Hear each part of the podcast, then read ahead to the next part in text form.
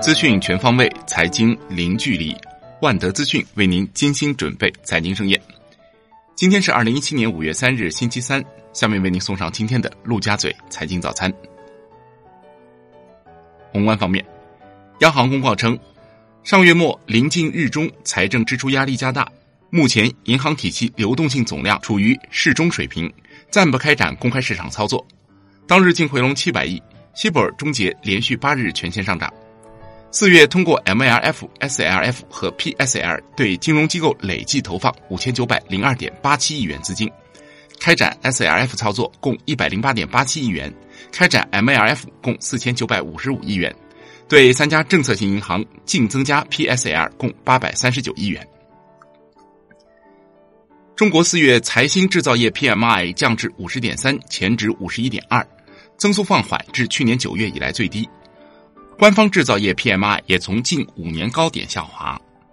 财新智库点评称，四月中国制造持续回暖的势头再度放缓，随着工业品价格的回落，企业开始进入被动补库存阶段，中国经济将面临下行压力。中国人大网发布全国人大常委会二零一七年立法工作计划，根据计划修改个人所得税法、制定房地产税法等列入预备级研究论证项目。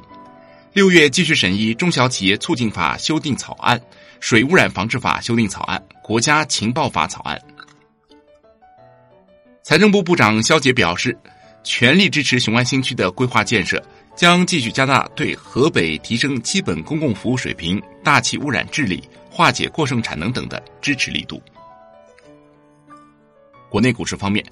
上证综指弱势整理，收盘跌百分之零点三五，报三千一百四十三点七一点。深成指跌百分之零点一，报一万零二百二十三点九七点；创业板指涨百分之零点零一，报一千八百五十点八五点。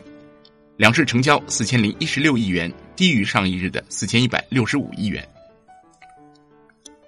香港恒生指数涨百分之零点三三，报两万四千六百九十六点一三点；国企指数跌百分之零点四五，报一万零一百七十三点四二点；红筹指数跌百分之零点六七，报三千九百一十五点二五点。大市成交六百九十六点五七亿港元，前一日为六百五十三点九七亿港元。证监会实施第二批质检抽签，爱因仕、三诺数码、泰坦股份、江苏东强、宏川智慧六家公司 IPO 被抽查。金融方面，财政部、税务总局、保监会发布通知。自七月一日起，将商业健康保险个人所得税试点政策推广到全国范围实施。中国证券网报道，债转股实施机构即将落地，银监会先后批准筹建建信金融资产投资有限公司、农银金融资产投资有限公司。上海银监局近日公布八项行政处罚单。民生银行、招行、工行以及上海金山惠民村镇银行中招，其中民生银行领取了四张罚单，但工行被罚款额最高，一项处罚即被罚四百八十七万元。楼市方面，华夏时报报道，北京市的中农工建交、中信银行、招商银行、北京银行等八家银行发布通知。五月一日后网签的业务，首套房利率最低执行基准利率，二套房执行基准利率上浮百分之二十。上海印发土地资源利用和保护“十三五”规划，到“十三五”期末，全市工业用地比重降低到百分之十七左右，增加中小型商品住房供应，建立完善购租并举的住房体系。北京晚报报道。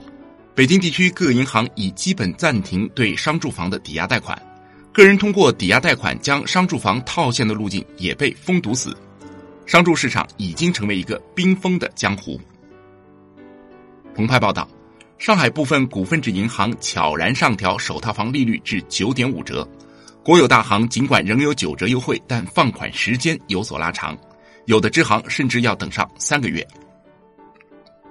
深圳市四月全市新房成交均价为五万四千六百一十九元每平米，环比微跌百分之零点二，为连续七个月下跌，保持在五万五千元每平米左右，呈现平稳态势。受多个新盘入市影响，四月份成交一千九百七十七套，环比大涨百分之一百四十六点二。产业方面，国家质检总局近日下发通知，要求坚决淘汰地条钢等落后产能，各地立即组织对本辖区内建筑用热轧钢筋生产许可获证企业进行一次全面排查。外汇方面，在人民币对美元十六点三十分收盘价报六点八九六五，较上一个交易日涨八个基点。人民币对美元中间价报六点八九五六，调贬二十五个基点，连续五日调贬，为二零一六年十一月以来最长连续下降周期。前一个交易日中间价报六点八九三一。今天的陆家嘴财经早餐就是这些，感谢您的收听，欢迎大家关注万德资讯的微信公众号，您可以用更少的时间了解更精华的财经资讯。明天我们同一时间再见。